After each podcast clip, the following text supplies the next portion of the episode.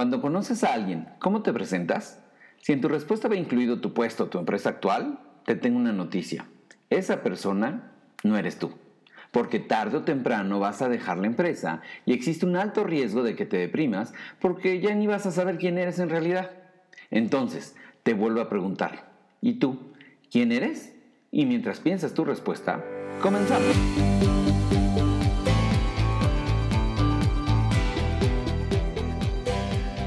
Hola, ¿qué tal? Yo soy César Enríquez, un mercadólogo apasionado y un emprendedor progresivo que le encanta apoyar a empleados para que logren su tan anhelada independencia financiera.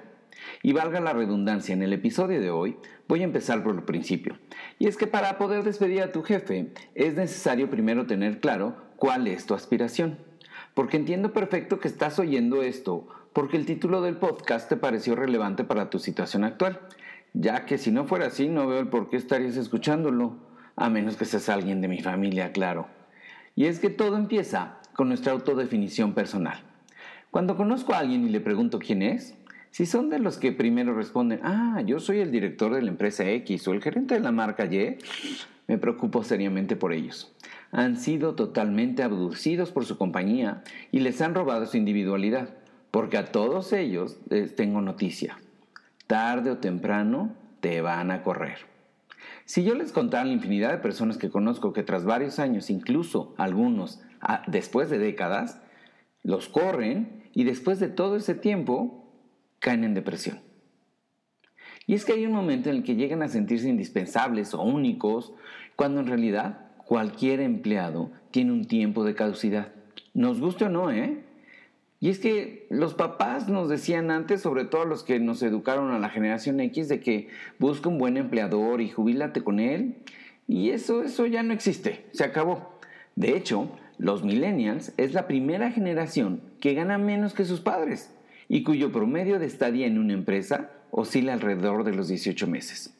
Y el tema para los centennials, o aquellos nacidos a partir del año 2000, que actualmente están iniciando su vida laboral, no pinta nada mejor sino todo lo contrario, van a empeorar, porque en volumen serán la generación más grande de seres humanos que hayan pisado el planeta Tierra. Así que si después de contestar la pregunta de quién eres y has logrado no inmiscuir en la respuesta el nombre de tu puesto o el de tu empresa, muy bien, ya has dado el primer paso del autoconocimiento y de la definición de tu aspiración en la vida.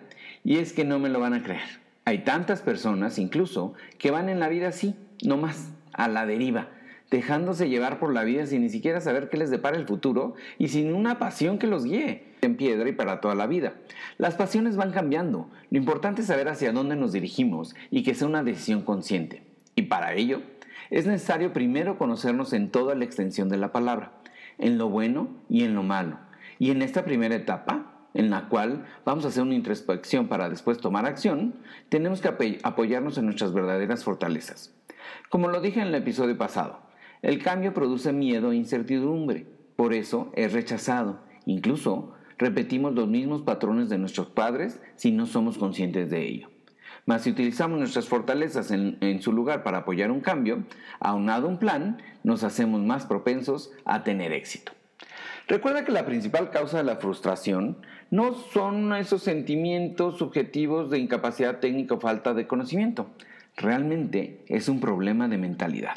Y por ello, tenemos que trabajar en la aspiración, ya que es más fácil hacer una página web en 15 minutos que tener un cambio de mentalidad verdadero.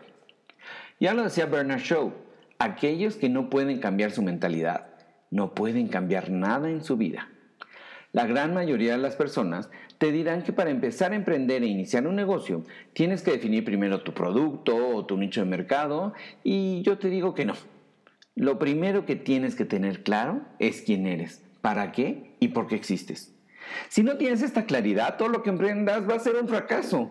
Y si no, por lo menos va a ser un infierno laboral, como los 90% de los asalariados en el mundo que odian su trabajo. La aspiración es la determinación de tener un objetivo a largo plazo y no dejar que nada ni nadie se interponga en tu camino. Ni la falta de tiempo, ni la falta de dinero, ni el desconocimiento técnico. Para poder emprender mientras estás trabajando, tienes que amar eso que hagas y ser disciplinado. Y la mejor disciplina se llama devoción, ya que lo que estás a punto de emprender, te adelanto, no va a ser nada fácil. Recuerda que todos tenemos tres recursos principales, conocimiento, tiempo y dinero. Así que si no sabes cómo se hace algo, pues busca la respuesta. Te garantizo que todo lo que necesitas está en Internet. Y si no tienes tiempo, pues lo sacas de otra cosa, como deja de ver series en Netflix o de la larga sobremesa que haces al lado de la comida o del largo tiempo que dedicas a tus redes sociales o al celular. Digo, por ejemplo, incluso si no tienes dinero, hay maneras de allegarte recursos de forma legal, a través de inversores ángeles o de fondeadoras.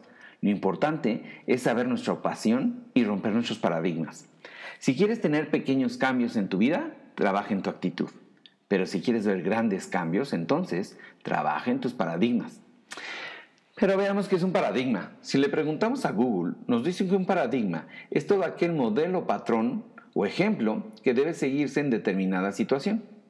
Pero si profundizamos un poquito más, en realidad nuestros paradigmas son una colección de hábitos que están incrustados en nuestro inconsciente y por lo mismo no estamos al tanto de ellos, ya que se fueron creando y reforzando a lo largo de décadas, dentro de nosotros mismos, resultado de las enseñanzas y experiencias que tuvimos de nuestras relaciones, ya sea con la familia, los medios de comunicación, los amigos o los maestros. Todas nuestras decisiones, comportamientos, creencias, fobias y deseos son controlados por esos paradigmas Así que si quieres despedir a tu jefe e iniciar una nueva vida, tienes que hacer una autopsia de tu pasado y entender qué te llevó a estar en el estado en que estás. Hasta si quieres puedes ir con un psicólogo para que te dé terapia. Aunque tengo que decirte, y por favor que no me odien los psicólogos, no hay un solo psicólogo que no haya empezado a estudiar esta rama del conocimiento porque en principio ni ellos mismos entendían.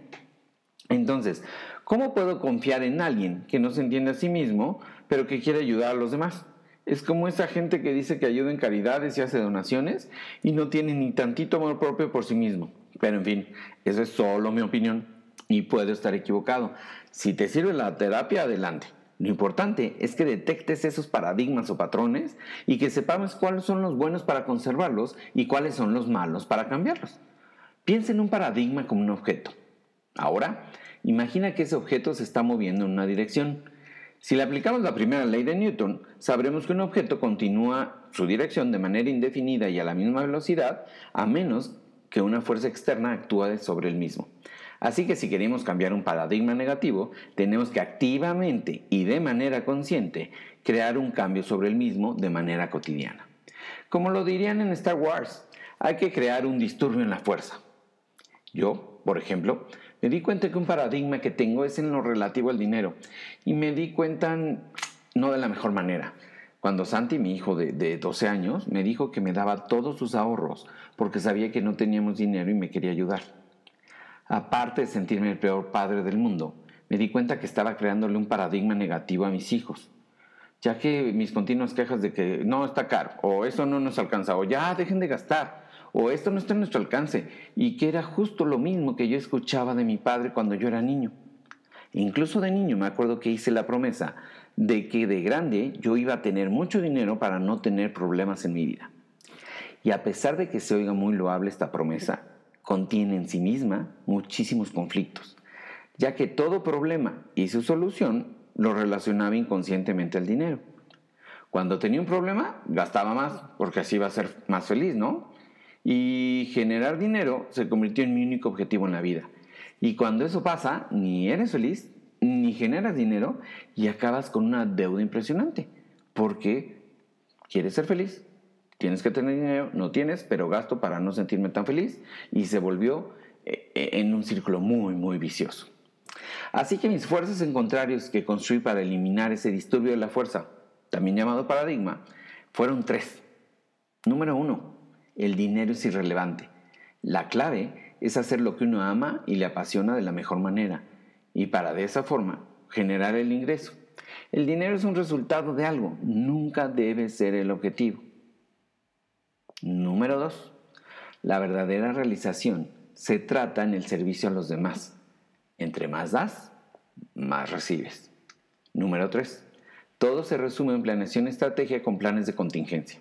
Hay que hacer decisiones inteligentes y no solo decisiones viscerales. Y todavía tengo que estarme repitiendo estos tres nuevos paradigmas constantemente para forjarme mi nuevo yo. Ahora, quiero que tú hagas este mismo ejercicio y responda estas preguntas. 1. ¿Cuáles son tus paradigmas en tu vida? 2. ¿Cuáles son las creencias acerca de ti mismo? 3. ¿Qué piensas respecto a tu éxito personal? 4. ¿Qué piensas de tu trabajo o actividad actual? 5. ¿Qué es lo que te provoca emprender? 6. ¿A qué te sientes merecedor en este momento? Y 7. ¿De qué más te crees capaz de hacer? Sé honesto, responde estas preguntas. Nadie te va a calificar más que tú mismo.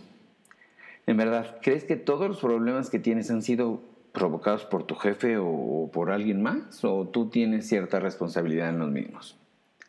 Incluso, ¿crees que tienes las suficientes agallas para lograr el éxito? Porque como decía Henry Ford, tanto si crees que puedes como si crees que no puedes, de cualquier forma, estás en lo correcto. Nos vemos en la próxima.